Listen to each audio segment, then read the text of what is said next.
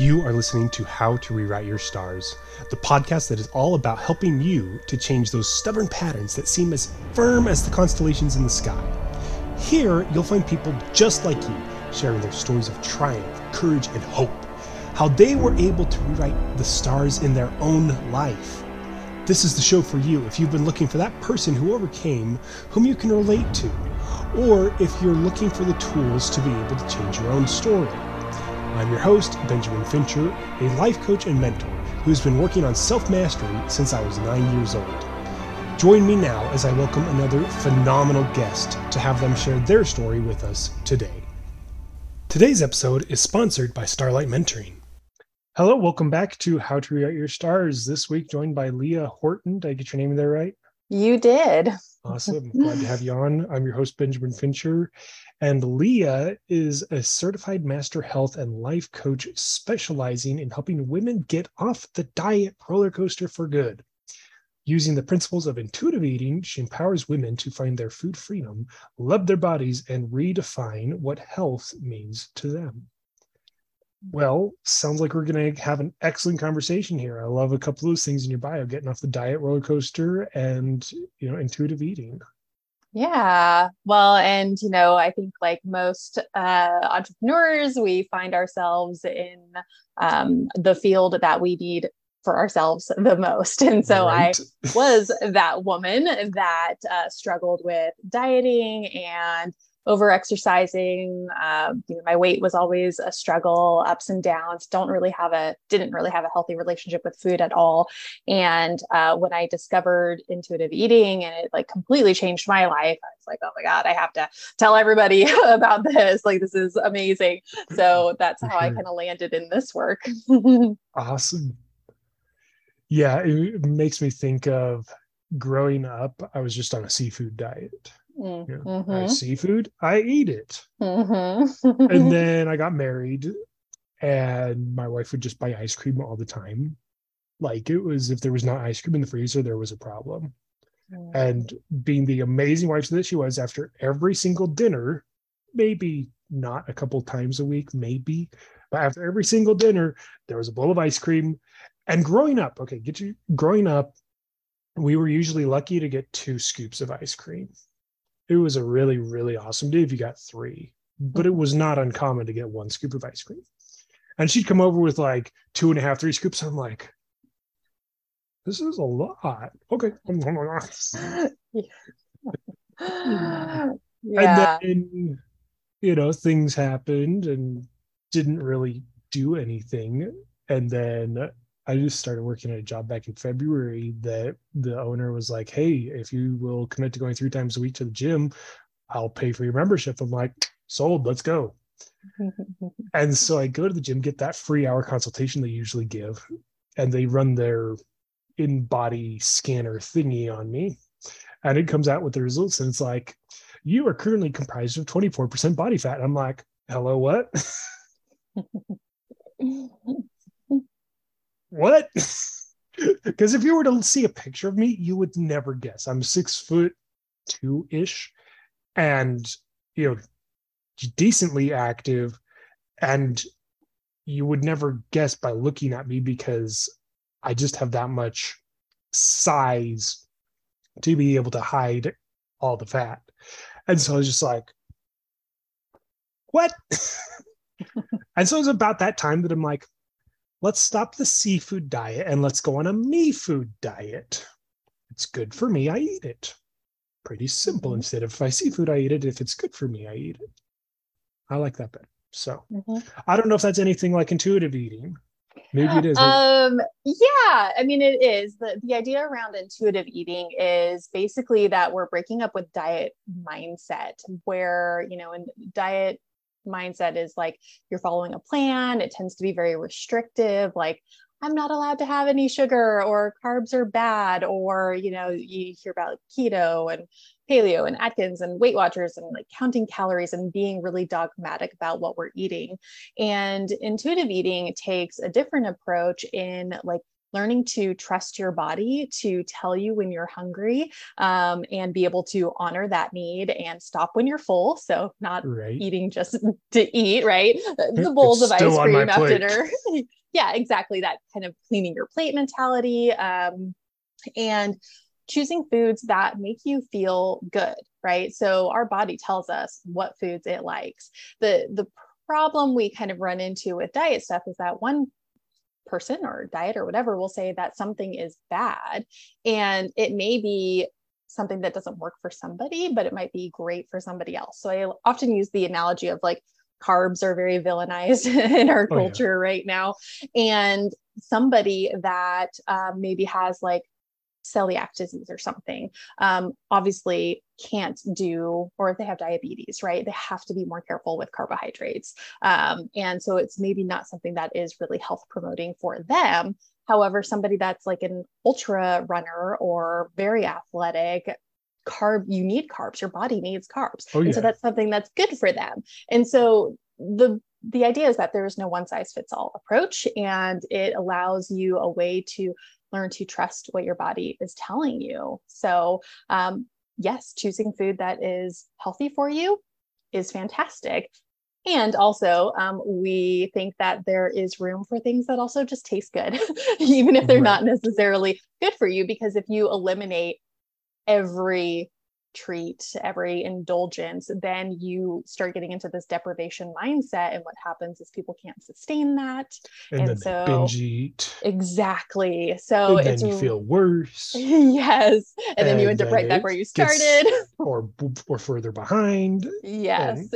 Exactly. So it's really about finding that balance that honors your body and what it needs nutritionally and also your mind and being able to enjoy food because you know, food is fuel, yes, but it's also a lot of other things. It can be joy, it's experiencing different cultures, it's connection with other people. You know, you think about all of the events and everything that we do that's around food. Oh, yeah. And family gathering, to... we're gonna have a big meal. exactly. My whole family, our love language is food. and so if I was really strict about my diet, which I was at some point, um, I would be missing out on a lot. And so you see everyone eating the pumpkin pie and you're just like, oh. Yes. Well and there's even like to the point of like bringing my own meal places because i didn't know what was going to be available or it didn't like fit whatever plan i was on. Um I'm bringing my salad to the barbecue. Thank you. You have your meat. I will refuse.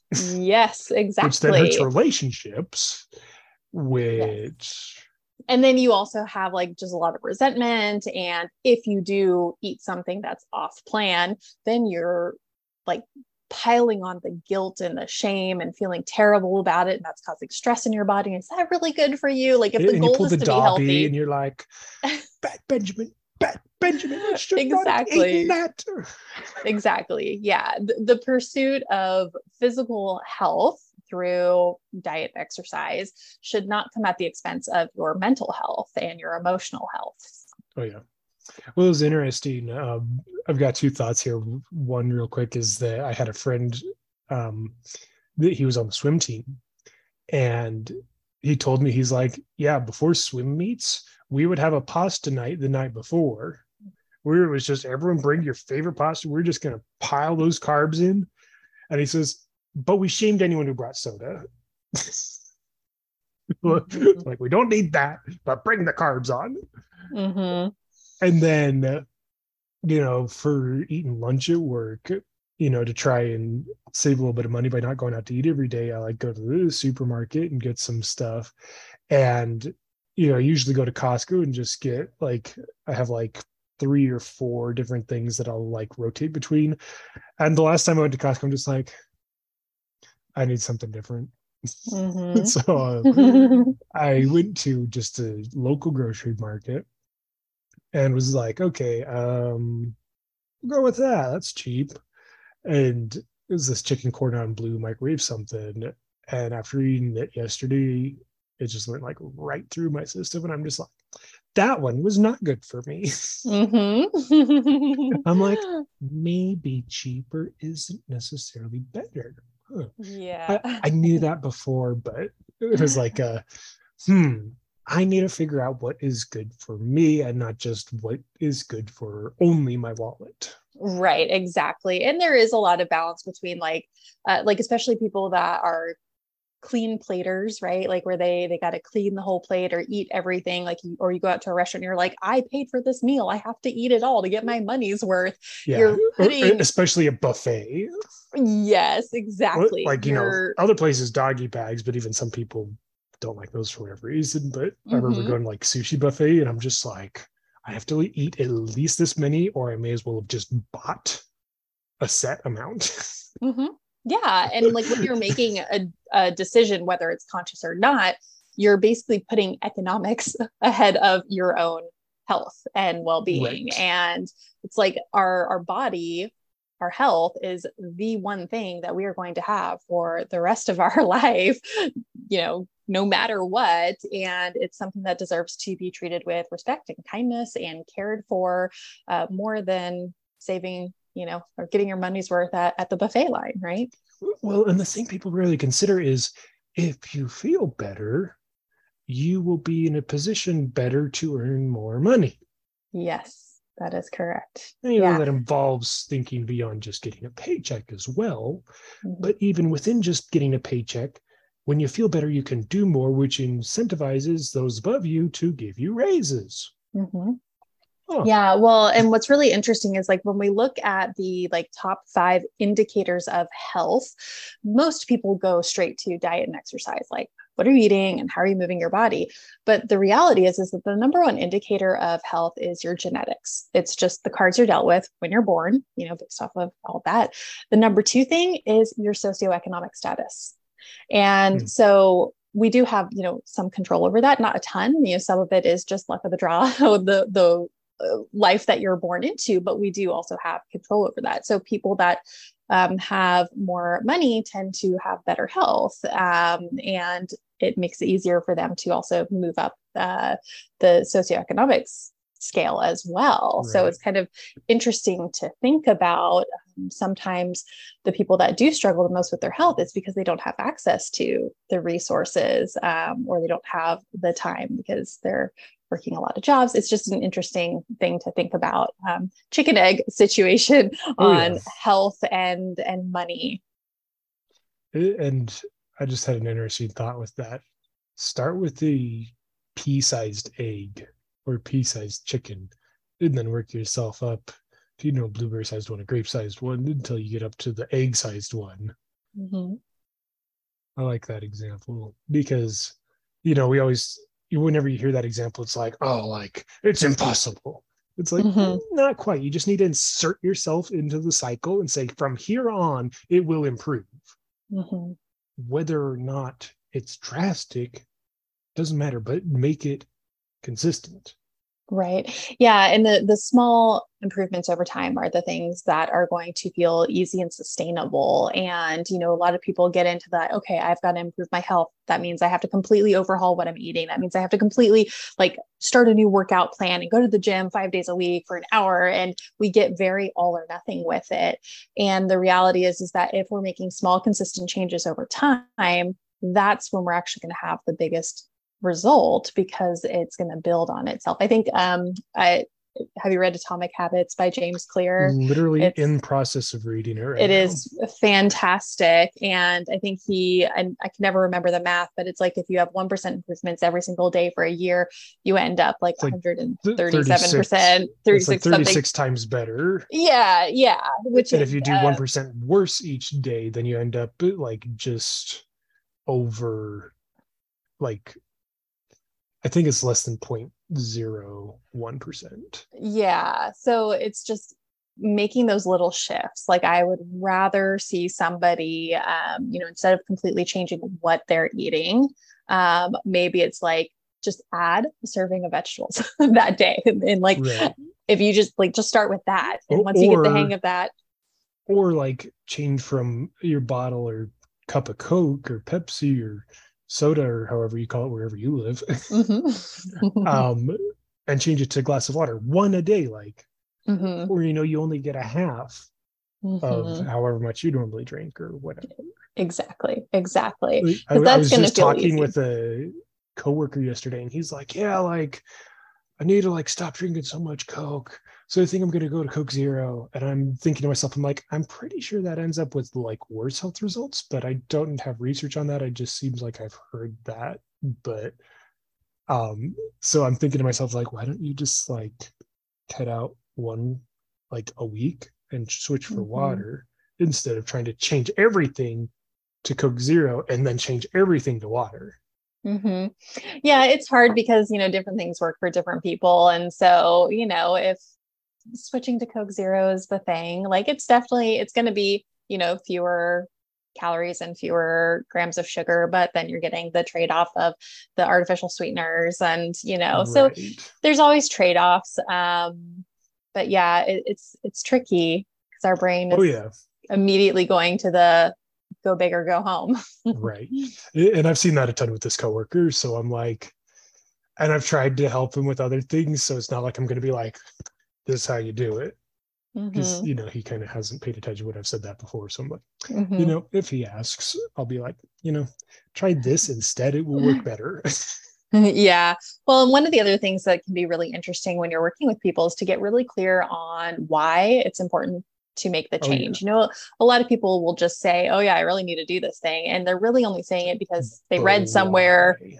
Yeah, they read somewhere that you know they shouldn't be doing this thing that they're doing and they're not really committed to actually changing it they're just like oh yeah i feel like i should but when you start getting article made me feel bad mm-hmm. I know I mm-hmm. want to change it, but I'm only mm-hmm. going to pay you. I'm not going to do the work. yeah, the but work. if you if you start getting curious and like figuring out like why, okay, like why do you want to quit Coke or Pepsi or whatever? Like, is it making you feel bad? Is it causing like a sugar spike that and crash and burn? What's what is the challenge? And getting really clear on like what's the pain point to be like, okay, like that's why we actually want to make this change instead of just being like, yeah, I should have, would have, could have. right. Yeah. So tailing back to where you kind of started us off, you said that you were kind of the one personally to have gone through all this. So would you mind mm-hmm. sharing a little bit of that story of like when you like I don't know, maybe a little bit before you started paying attention to it and then like through sure. all the muck and trial and grime and then the oh wait, this is how it actually works. Yeah. Yeah. So I am um I think my story is very typically average American um, girl growing up. I had a mom that was dieting all the time. And so that's just like what I was trained into. I saw her do Weight Watchers and Atkins, and um, we had all the diet foods, the low fat, no fat I can't believe it's not butter, you know, all of whatever it was that was um, the diet foods. And she was also in the military. And so she was in a unique position where she literally had to maintain a certain weight to keep her job. Um, oh, and so, yeah, so she was always trying to fit their, their, I think they based it off of the BMI chart, which is uh, inaccurate and should never be used. Don't ever rely on the BMI chart. Um, but she was always trying to like sh- she struggled a lot to always make make weight and be in um, the fitness range that they needed because she was just very built very different you know she was just kind of short and more muscular and they don't take that into consideration they're just like height weight you know, and that's it. Um, it didn't matter that she could do more push-ups than the airmen that she was mm-hmm. supervising, right? Um, but you know, that's a whole different thing. But so that's like the impression I had of like food and like you just that's what you did and you struggle women just struggle with their weight and you have to stay a certain size and, and never ask a woman her weight and never absolutely her, her, age which is a different thing but yes well and and then when i you know I didn't have to worry about food as a kid. I was very active. I always did sports. Each, you know, I was triathlete and doing all this. And then when I went to college, um, things kind of went off the rails. My activity decreased quite a bit, and the food because consumption... you're no longer getting paid to do it. Well, you weren't getting paid to do it before, but you like have to be paid to do it in college, and so yeah, yeah. And I, I mean, I did a little bit of intramural stuff, but the, it just it was definitely not to the same degree. And of course, things like pizza and burgers, and you know, I worked at Subway, so I had like and unlimited that's what everyone access. always gets for the parties. It's yes. like, dude, having a party yeah well and i you know was kind of a broke college student. So wherever I could get free food, I took right. advantage of it. And I ate really, you Where's know, the next party? Mm-hmm. cheap processed foods. You know, I did the top ramen, instant mashed potato, you know, all the just, I didn't have a good foundation for nutrition. I, I can still do like not the name brand top ramen, but I can do like instant ramens, but mm-hmm. instant mashed potatoes, I cannot stand. Like, I can't either, but it's, uh, you know, get them on sale when you're uh, a 19 year old putting yourself through college. That's just what you did. Right, and, right that was um, it was fine but i did you know obviously gain quite a bit of weight and um, when i finally had enough of it and was like okay i actually can't afford to go buy all new clothes um, i need to lose weight i just repeated what i knew and that was you know exercising um, to an unhealthy degree you know trying to burn calories to earn food. Did a lot of calorie counting was my big thing.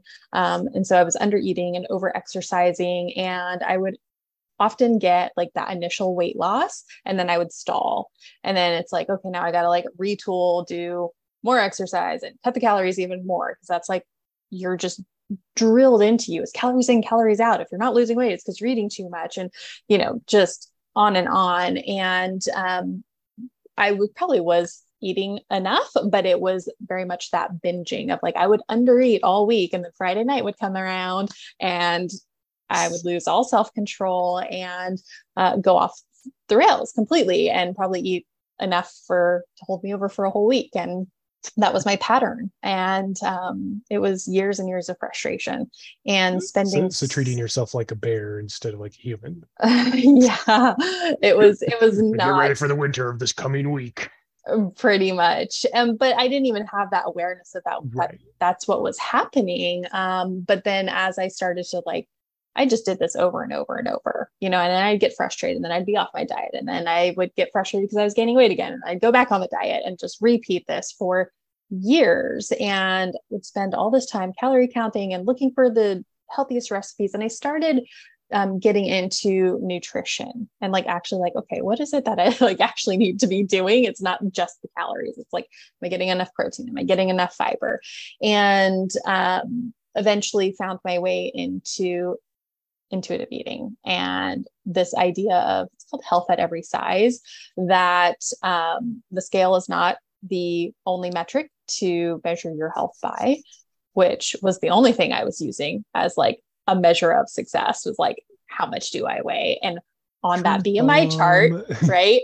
Like on the BMI chart, I was always like overweight or even into the obese category. And because I'm also built a lot like my mother, where we're muscular and um, stockier, we're good hardy stock.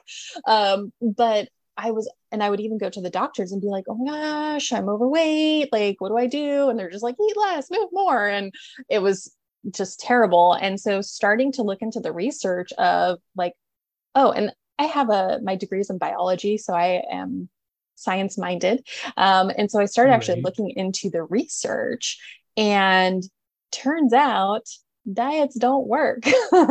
There's studies Ta-da. that are like yeah, it's like 95 to 98% of all diets fail, meaning wow. that whoever goes on a diet uh, will regain the weight within five years. And 60% of those people gain back even more than they lost to begin with. And so I went down a rabbit hole and uh, was like, I have been told lies my entire life. Um, and starting to redefine health uh, as something separate than what the scale says. So I started looking at things like my energy levels, how am I sleeping, how am I able to manage stress, like that mental health piece as well. How do I feel in my body, um, not just based on the physical outside appearance, which is again just like what we've been trained into the focus, especially for women, is like you got to look a certain way. And if you don't, you're wrong or you're bad. So, yeah. Um, yeah, that's societal stigmas. Yes, exactly. And stereotypes. yes. Let's yes. go. And when I say that, I mean let's get them gone. yes so well now that's my my life's work is um, dismantling diet culture and um, i also do a lot of like body image coaching and uh, helping women kind of define themselves outside of what their body looks like. So it's been awesome. a journey, but and a long one, um, but one that's well worth it. And it's especially challenging because I previously identified as a perfectionist and a rule follower and really somebody that thrived on structure. And so going into the world of intuitive eating and breaking up with everything that I knew to be true was incredibly confronting um, and having to basically figure out like what works for me if i'm not following anybody else's rules what rules am i following and trying to create that for myself instead of right. playing by somebody else's playbook so it sounds like you not only went down the rabbit hole, but you also went through the looking glass and looked at yourself. Mm-hmm. Yes, so much therapy, so much coaching. we looked at all the things. And I think it's important work to do to recognize like what has us where we are to start with, right? You know, I didn't yeah. have that awareness when I was going through it. Um, but going through therapy and coaching and be like, oh, I now see that like my mother's habits left an impression on me. And oh, I see that my entire life I was only complimented on being, you know, the good girl and getting good grades and looking the part. And, you know, um, I actually and, had. And you are always discomplimented, however, the actual word for that is, mm-hmm. for being yourself. Yes, right? exactly. Yes. Like, and how dare you act out quotation marks. Right. Yeah. Uh, act myself and, what? Yeah and you know even growing up in a military household it was very structured and mm-hmm. like you knew your place and you knew what you were going to do and i was the first person to go to college in my family and it was like from the moment i started walking and talking that's what my path was in life your, your and, directive. Yes exactly. Um, and so the idea of kind of bucking the system, um, which is what anybody's doing when they're saying, hey, actually, diet culture and medical uh, advice is not working for me. Um, it's very just uncomfortable, um, very uncomfortable. Well, especially because you're breaking generations mm-hmm. worth of habits, worldviews, paradigms, mm-hmm. thoughts, actions, like all of it, the whole kit and caboodle. You're saying, dude, love you. Thank you for bringing me to the world, but I ain't leaving the way you are. Yes, exactly. Things are going to well, look different for your grandkids or great grandkids or great great grand, you know, however far back mm-hmm. than they did for you and even just my parents. Mm-hmm. Yeah yeah and somebody's got to be the person to do do the hard work to get there and um, it's actually really cool. I just finished uh, an intuitive eating group coaching program and my mom was part of it awesome. which was really fun um, to you know just the role shift of you know she was always kind of like the teacher of you know when i was growing up. Um, now i got to be the teacher and help her start shifting and it was just this really beautiful uh, experience for both of us to be able to start also shifting that kind of back the other way as well and future generations of course. Absolutely. Yeah i i can sense that there's going to be at least one if not many ways in the near future that I, i'm going to have that same thing with at least my dad maybe my mom where i'll be like i am the teacher now and I'm mm-hmm. not going to be, you know, puffed up egotistical about it, but I am the teacher now. mm-hmm. Yeah. Well, and you know, we've had a lot of conversations about it, and you know, she's part of. Um, I have a, a free group on Facebook, and so she's been in there and kind of starting to absorb everything just from being in around my influence. And um, I was actually visiting her when I was getting ready to launch the other group, and I was like, "You should do it." And she's like, wouldn't that be weird? I'm like, no, I would love it. That'll be great. Trust me. It'll be great. uh, yeah. And we, we had such a good experience. And um, I actually interviewed her uh, earlier this week, last week. Uh, time is weird right now. Um, and it was just really, really fun to do. That's awesome. I love mm-hmm. that. Mm-hmm. Yeah. Mm-hmm. Well, well, and, and the kudos to them that they raised people that whether they intended to or not, ended up being free thinkers, right? Mhm. You know, my parents very much instilled in me a free thinker mentality. For crying out loud, I was homeschooled my whole life. you want to buck the system? Let's start here. Page one, school.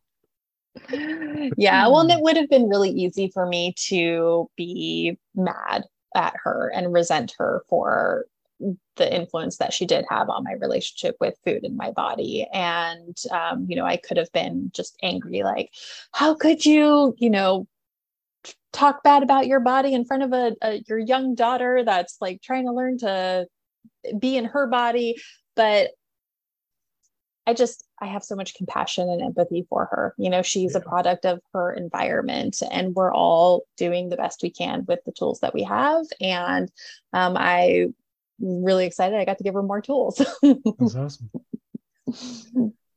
Yeah, well, and that's the thing with anyone is like you take what you know, you improve it, you help the next person. And maybe the next person is somebody who helped you previously. That's okay. Mhm. Yeah.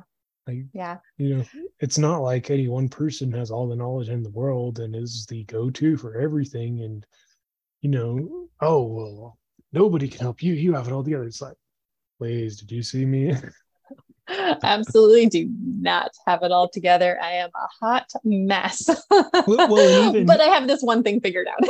right even um what's his name john c maxwell like the huge personal development communication guy um i was you know getting some of his stuff and he was talking about like you wouldn't want to read my first book Mhm.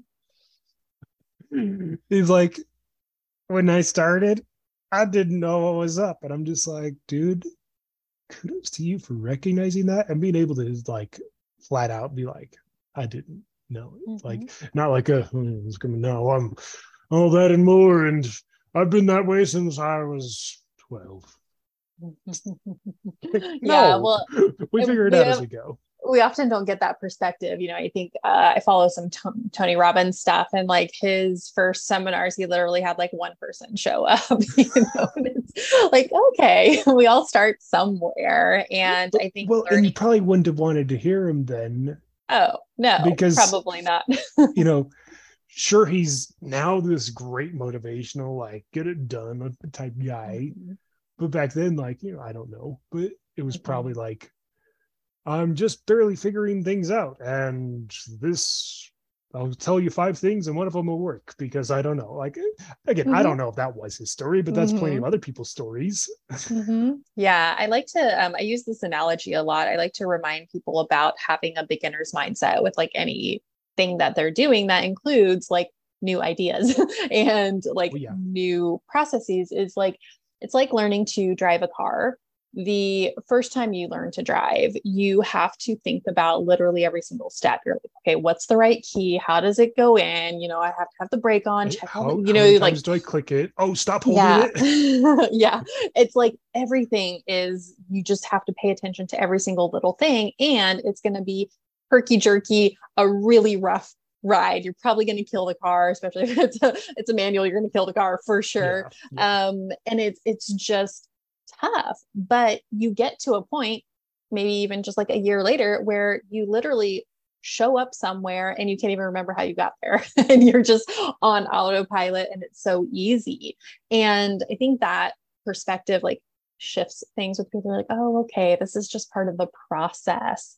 It's okay to suck and, to, and to not be great at something right out the gate and we just forget because i think there's like this period in our life as we get older where we don't have a lot of like new things we have to learn and we forget what it's like to be that beginner Yeah. Well, like you bring up driving, I didn't have my license until I was 21, I believe it Mhm. was, because I just didn't care. You know, when Mhm. I was 16, I'm like, I can walk everywhere I need. And I'm not part of the generation that was like, the license is your ticket into manhood and adulthood. I was just like, dude, I can walk everywhere. If I can't walk, I can bike. If not, the rare occasion I can get a ride. My parents are willing to, or if not, I can find somebody else. And, and then it was when my parents stopped being willing to that I was like, oh, I need to do this now. Hmm. but even at 21 years old, when I was learning, it was like the, you know, shifting my head, shifting my head, shifting my head, shifting my head, shifting my head instead of like just flowing, like quick glance, mm-hmm. quick glance, quick glance to check the mirrors and, and to start out with it. Yeah. Back focused on the road. Okay. That was way then know it doesn't that was way too long. uh how do I improve this then? it just takes practice and it, and it takes uh just being intentional with it and um, being willing to like do it over and over and over again. Um, you know, it's and a key that you get from driving, you know, not the car key, but a key, learning key that you get from driving that I think we ignore way too often in any other form of learning is where do you start learning to drive? The interstate or the parking lot? Mm-hmm. I, I mean, I know there are people who do started on the interstate, which is terrible on whoever was teaching them's part, but you know, they did. Almost everyone starts in the parking lot because why? Mm-hmm. Because it's a controlled environment. Yes. When you're learning something new, how can you create mm-hmm. a controlled environment where you're not going to crash yeah. into things and there's somebody there at your side saying, this is how you do it. Well, and I think that's the key is like having the guide. You know, you have somebody that's literally teaching you step by step what you need to do. And that's often missing in when we're trying a new endeavor unless you're like looking for a course or a coach or a teacher or something specific but most of the things that we're learning as adults that's not the way we learn right well, well, and you consider too when people are just like, I'll just read books. It's like that's great if you can, awesome, do that.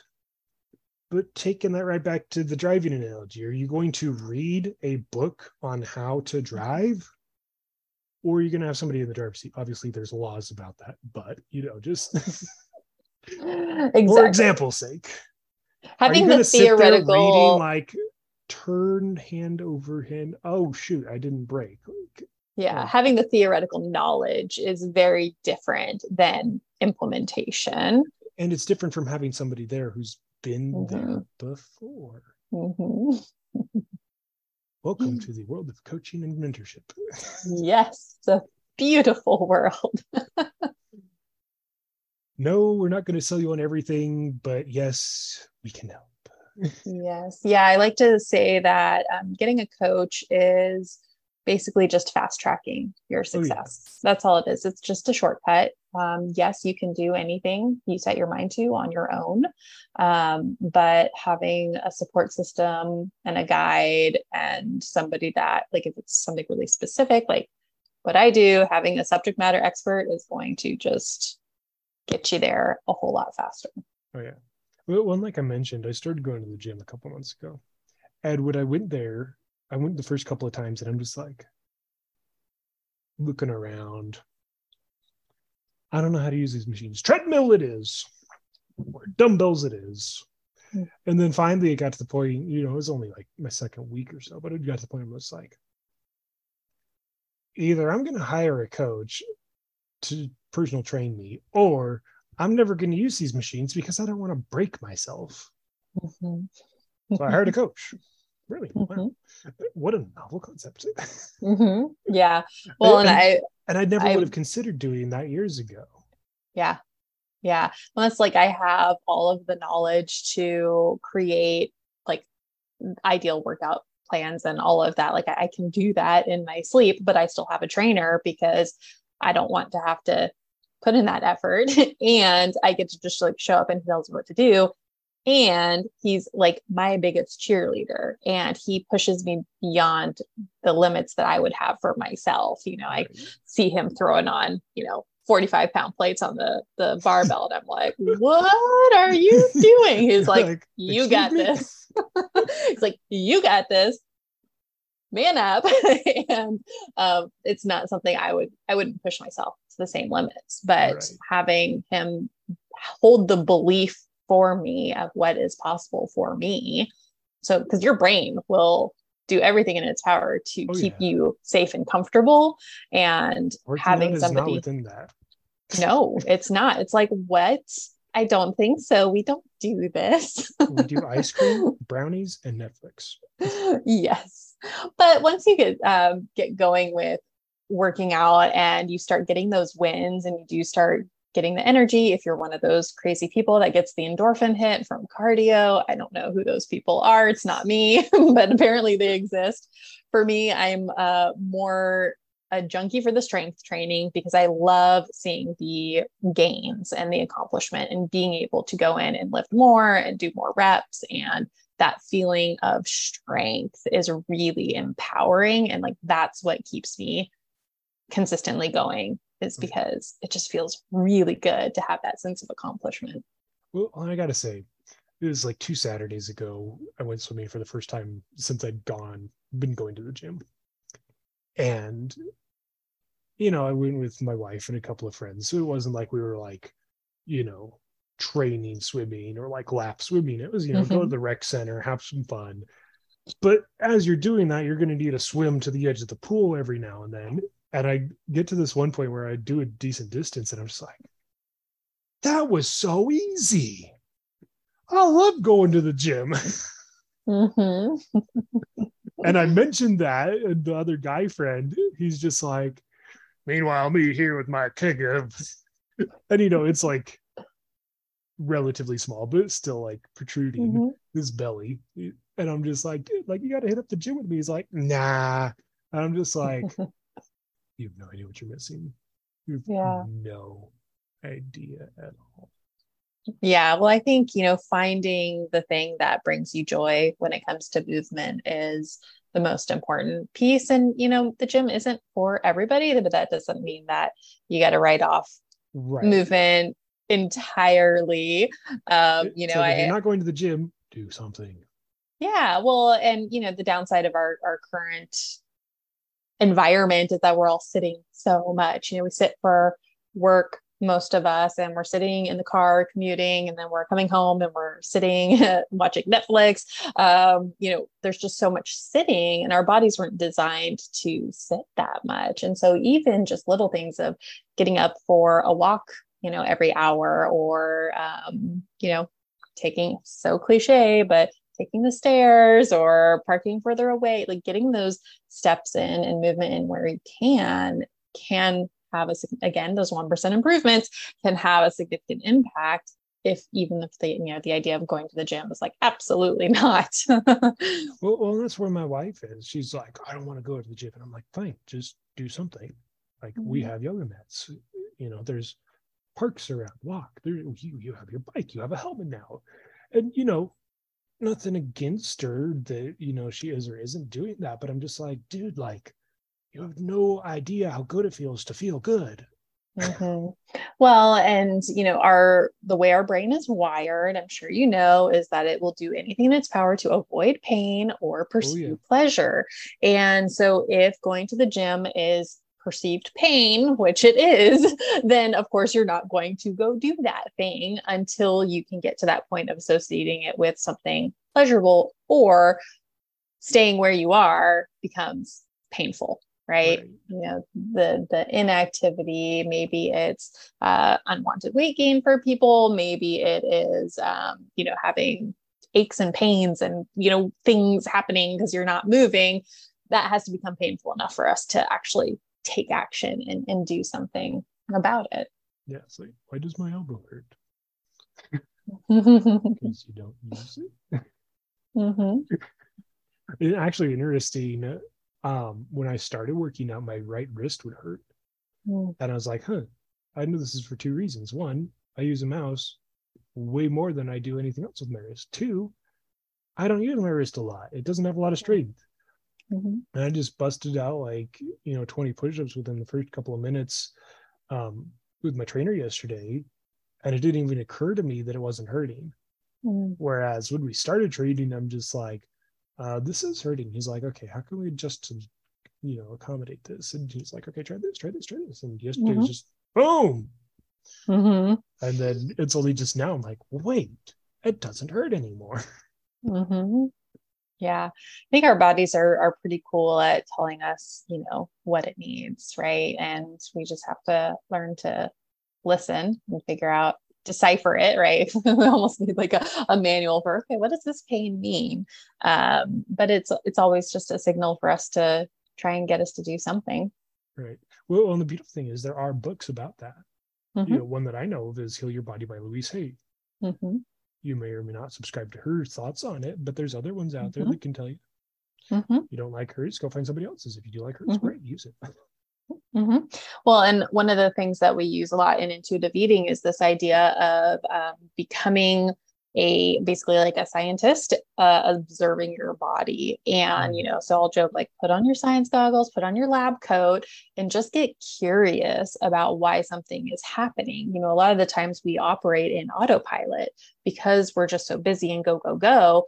And, you know, we may have the, oh, my, my wrist really hurts, but we don't actually like take that beat to figure out why we're just like that's irritating and move on with our day but if you know a scientist would observe it and be like oh okay like it may be that i'm using a mouse it may be that i'm like doing new exercises uh, maybe my maybe my form is wrong or like maybe i just slept on it funny it could be a number of things um, and getting that data to start testing and in that not judging it not criticizing it not like being like, man, I really screwed up today. Just being that non biased observer and start troubleshooting things because your body, you're going to be your body's best expert.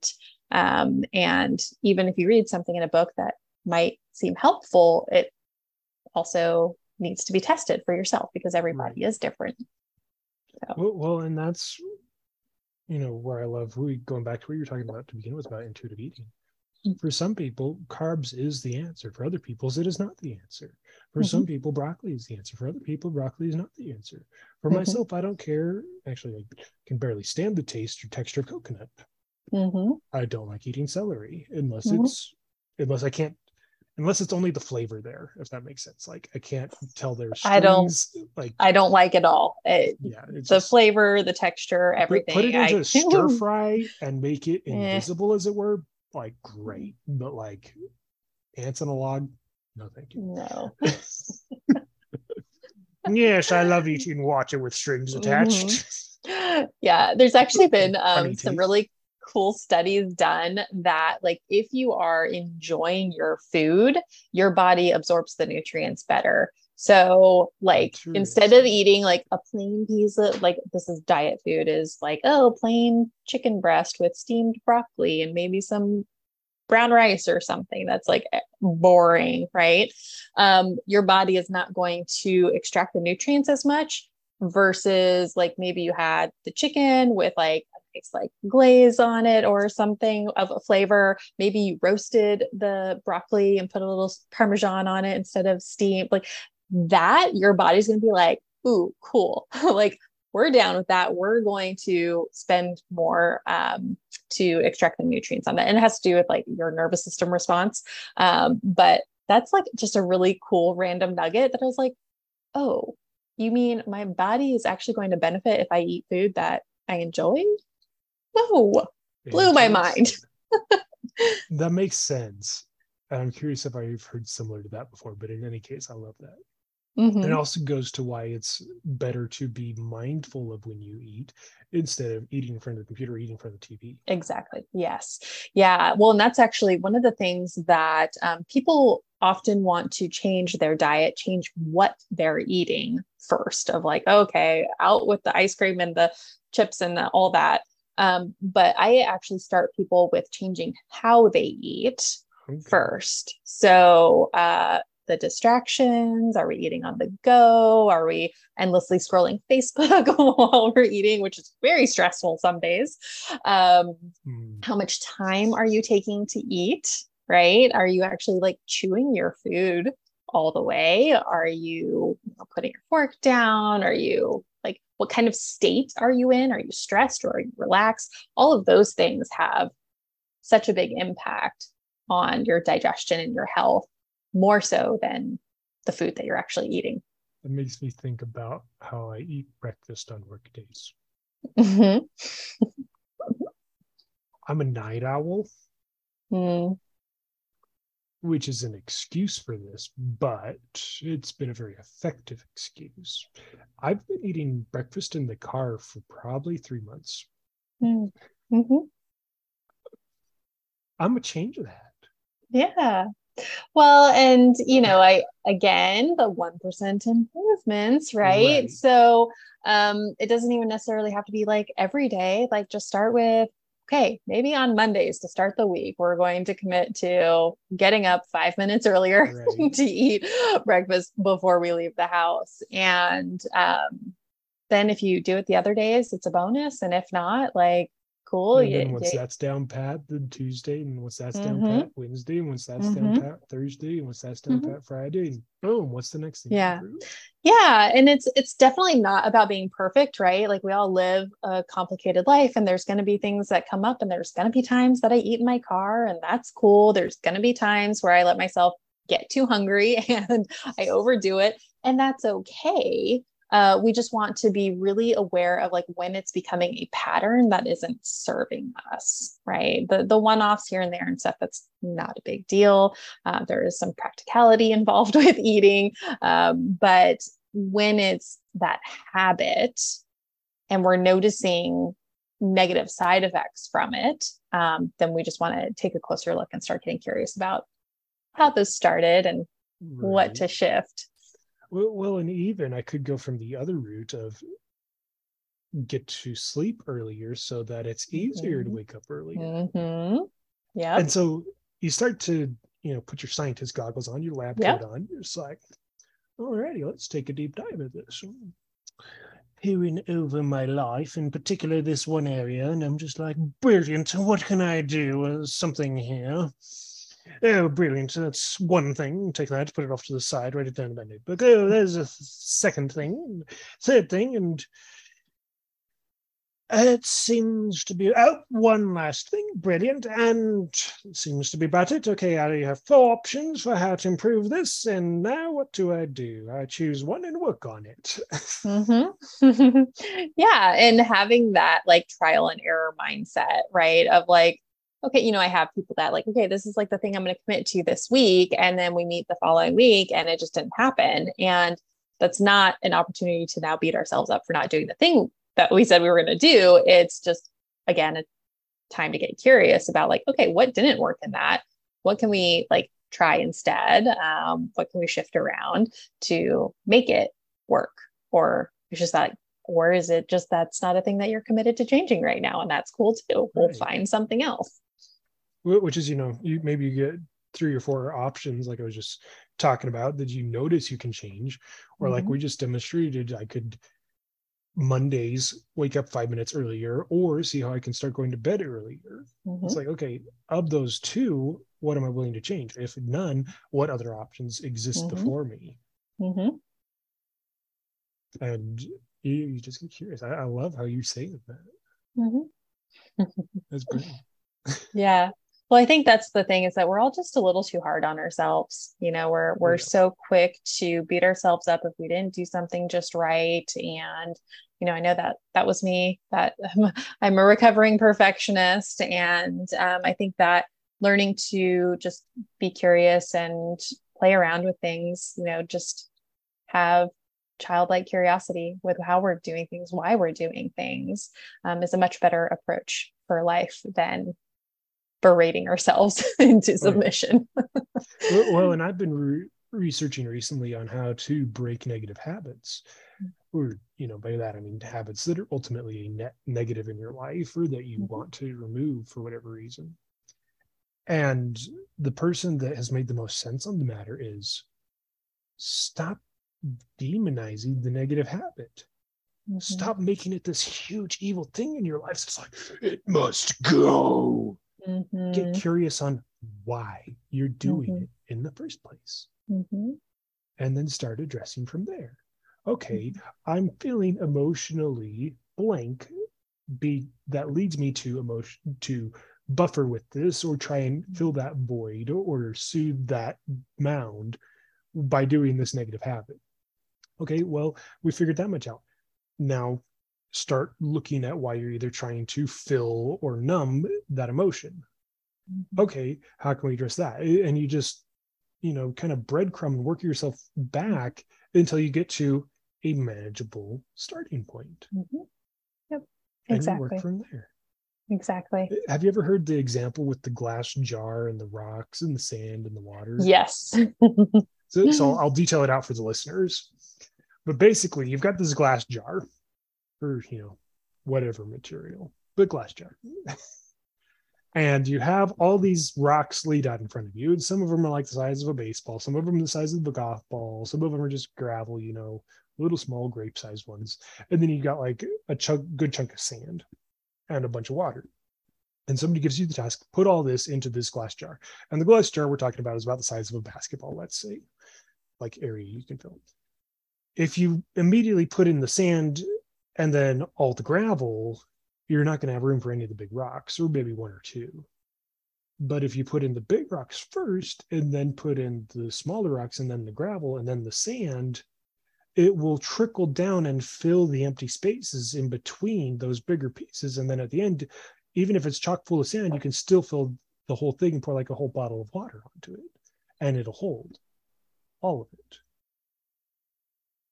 But if you start with small things first, you know, you're mindlessly scrolling through Facebook, you're watching Netflix, you're, you know, maybe even just, you know, whatever it is. I'd say mindlessly staring off into space, but that can actually be a big rock because it can be really useful to be mindful. But, you know, whatever it is, start with those big things first and then get the other ones in there and you'll find there's still time and space to do the other ones Mhm. Yeah, and I actually think that like one of the the biggest rock is just your mindset, right? Oh, yeah. Just like how you're thinking about um, things is is one of the biggest components because that'll have a ripple effect to literally everything, and that's what's driving our habits and our behaviors. So having that, building the awareness around um, your thought process around stuff is the number one starting point for anything. And taking that analogy a step further i love i love this connection i made once upon a time you've heard as well like you know to tear down a mountain or to break this big boulder of a goal or a task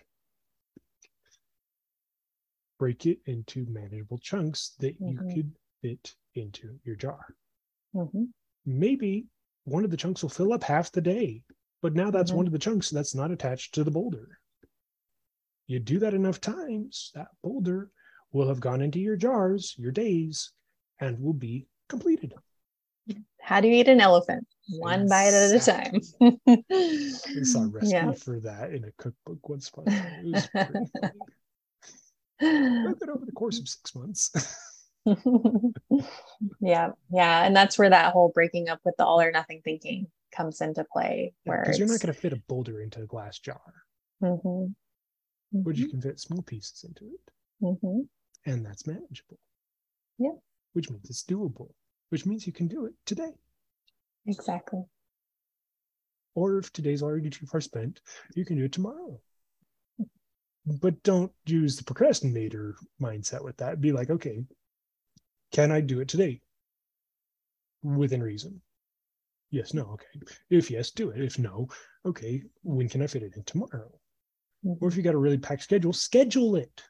Mhm. That's I'm a I'm a big fan of making it really easy, getting the most important things on your calendar, uh, setting alarms and reminders for like anything that you want to be consistently doing. Make it dummy proof because our brain is not reliable to uh, remember everything and also to make that like a priority because when you have that moment when you get home from work and like all you want to do is turn on the the next episode of whatever stranger things or whatever um then you're not like when you make decisions ahead of time and you schedule it you have your best interests at heart right for your future self so Well, and I think there's something really funny here too. So the mentor I'm working with right now is really big on celebration, which is Mhm. awesome. Because if you don't celebrate what you're doing, where's your motivation for doing it? It's kind of like you were talking about eating a glazed piece of chicken instead of a plain piece of chicken. It tasted good, or I ate healthy. Mhm. You know, I did the thing, or did I do the thing and I celebrated? Mm-hmm. And so they're always like, what are you going to do to celebrate? And there's been a couple of things that I've been like, yeah, I'm going to do this to celebrate. And it's on my to-do list now instead of having just oh yeah, I got that movie from the library to celebrate. And I still haven't watched it. What? had it for like a weekend. it's a movie. You'd think that would be easy to fit into a schedule. Well, not when that schedule's hyper busy, but you know, life. Like, why don't we watch that this afternoon? I'm like, that's a great idea. Then we got busy just talking, and then I was like, oh, the time window has now expired. Now I have to go to the chiropractor and go to the gym and then get on my podcast episode. and then I've got a mentoring appointment, and then you will fall asleep in the middle of it if we watch later, which guilty. I'm convinced she just wants to watch movies so she can fall asleep on my lap. That's valid.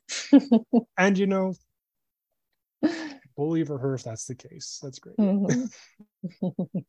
I get to watch a movie. She gets to spend time with me. Anyways, that's that's a different aspect of health.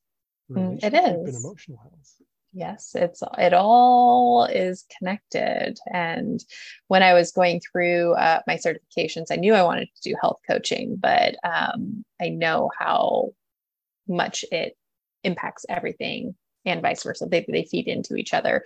Um, so it was really important for me to also find a program that was dual health and life certification because awesome. you can't have a conversation around food and your habits around food and how you think about your body without looking at your relationships and how you communicate and boundaries and how you prioritize things in your life. So um, yeah, it's all it's all health. And I think that's one of the things that is most important for people to gather is that your health is more than just what you're putting in the ma- in your mouth and how you're moving your body. Yeah. Well, I saw recently that you know you've got your physical, emotional, mental, spiritual, and I usually like to add social aspects mm-hmm. of your life. And I also add financial health. Yeah, that's true. Mm-hmm. That's true. Financials in there as well. Mm-hmm. You, know, we could continue, but th- those seem to be like the yep. six main categories. There's probably a seventh to make it a nice number. Um, anyways, you've got your health to address your physical. You've got your, you know, emotional well-being. Um, you've got where I saw it written down, it was all really nice. And it like all of the words ended in th. Mm-hmm. or, or, what was it? Social was status, financial was wealth. Anyways, you know, there's there's various things that always get talked about that you can tie back to just that is the parameter of health for this area of your life. Mm-hmm. Mm-hmm. And it's really good stuff. And when you start paying attention and like you mentioned the the atomic habits you start taking those small 1% changes. 1% change improvement every single day for a year would be 36 times better. Mm-hmm. it's 36.2 but anyways hashtag math it's so good. And, and i love the intuitive eating you're talking about uh, I feel like we're about to wrap up here, but anything you'd add before we get to that point? Um, you know, I I think that my the thing that was the biggest shift for me was this idea of like challenge everything.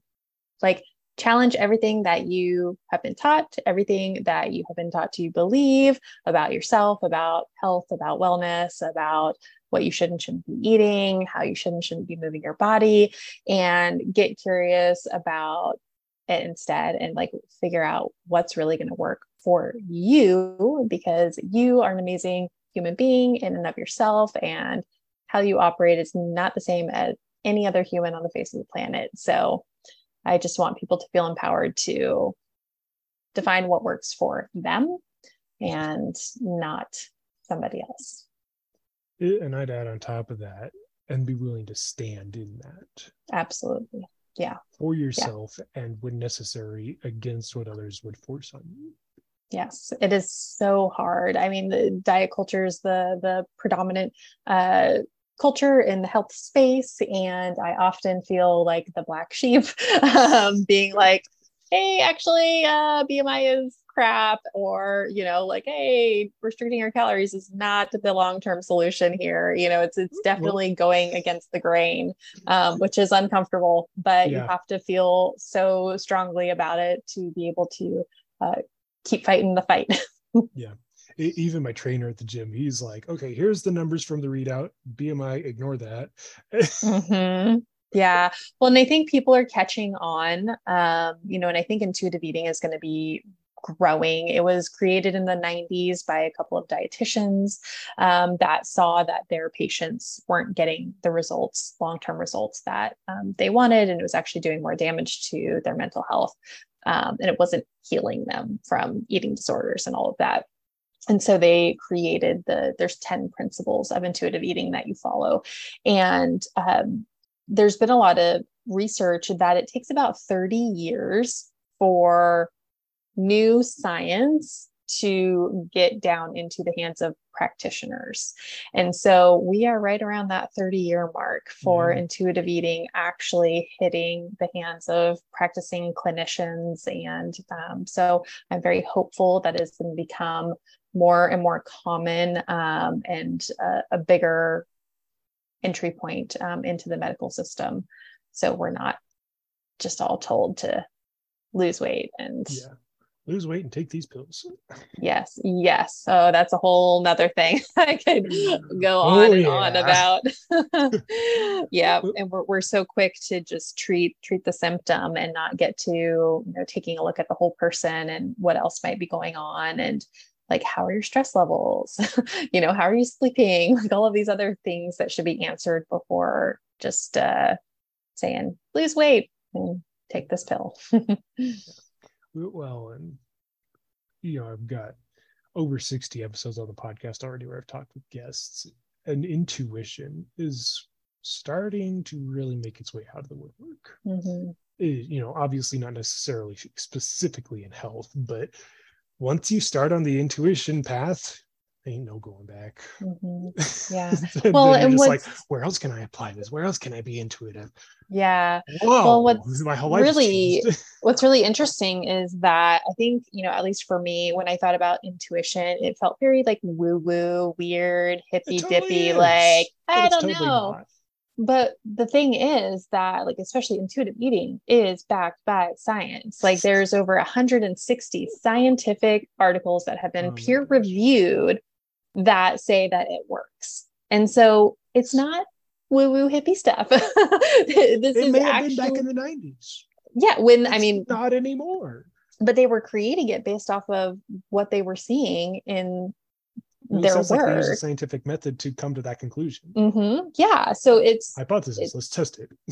exactly. Yeah. Um, so it's definitely there's something to it for sure, and I have seen it work for uh, you know the dozens of people I've worked with so far, and myself, and um, countless others. So there's definitely something to it. And what's funny is, in, intuition everything, I actually adopt adapted the uh, ten principles of intuitive eating to uh, ten intuitive business principles of like nice. how I want to run my business in a way that's very similar to how I approach food. So um, I'm excited about it. And um, I think it is a, a really good guideline for all aspects of life for sure.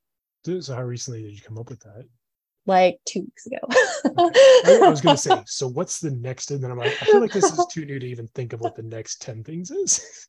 no, no. Yeah. I, and I, I've only got my first draft of it and I'm kind of like sitting on it. And, um, but it's, you know, taking a lot of the same principles of intuitive eating and just adapting them for business mindset because it's the same. Diet culture lives in the patriarchy and capitalism lives in the patriarchy and that's like what we're trained into business is based in capitalism and um, it doesn't always work for everyone. It's not always the the best system. So just something interesting i'm toying around with creating yeah, my own rules. recently, I heard about free enterprise. I'm like, wait, isn't this what we started with? How did we switch to capitalism? Free enterprise is awesome. you know, that again is another very different topic. A whole other thing. totally related. it, it, it's life. It's mm-hmm. oh, this thing is totally different, but totally related. This thing is totally different, but totally related. It's like health. Yes. Any other questions? If we answer the question of health, you will have answered the question of your life. Mm-hmm. Oh.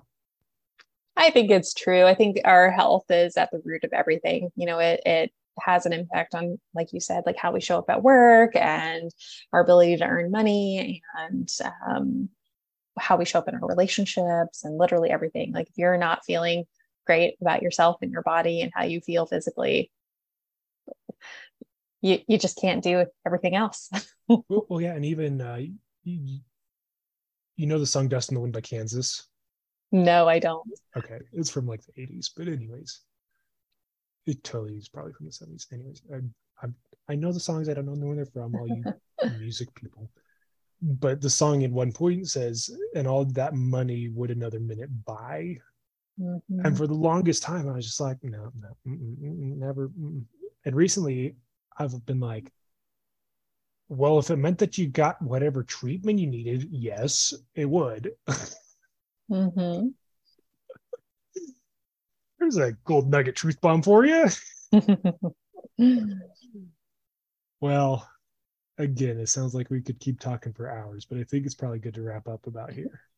Okay, sounds good. Thank you for having me, Benjamin. Absolutely. Thank you for being on the show, Leah. And I'm excited for the ripples you're going to be causing and the improvements you're going to be helping.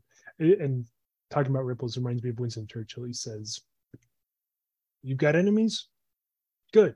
It means you've stood up for something in your life. So, Absolutely. in a totally positive way, I hope you have enemies. I absolutely do.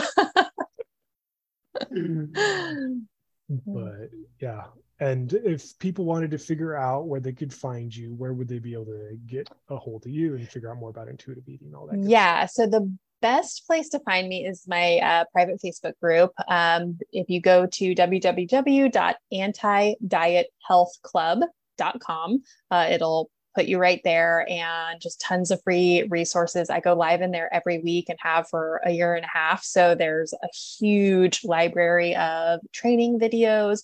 Um, yes, a lot on intuitive eating, but also stuff on just general health and things like reducing stress and mind uh, management and uh, communication and dealing with like food at holiday, like all sorts of things. There's so much in there that um, I've been doing, and that will get you to everything else. so if you want to uh, learn how to work with me or get any of my free downloads, I have an intuitive eating journal, um, sugar craving guide, all sorts of stuff. So awesome. Well, appreciate it. And again, for the listeners, remember you can rewrite your stars as we're learning here today. Start at health or maybe listen to another so you start somewhere else but start somewhere. Rewrite your stars and very appreciative of leah coming on to share her journey and a bunch of tips on how to get started intuitive eating and many other health related things. And we'll see you guys next week. Thank you so much for joining us on the podcast today. I hope that you've been able to gain that missing piece or get that gold nugget you've been needing to continue rewriting your life how you want it to look. Until next time, I'm Benjamin Fincher, helping you to rewrite your stars.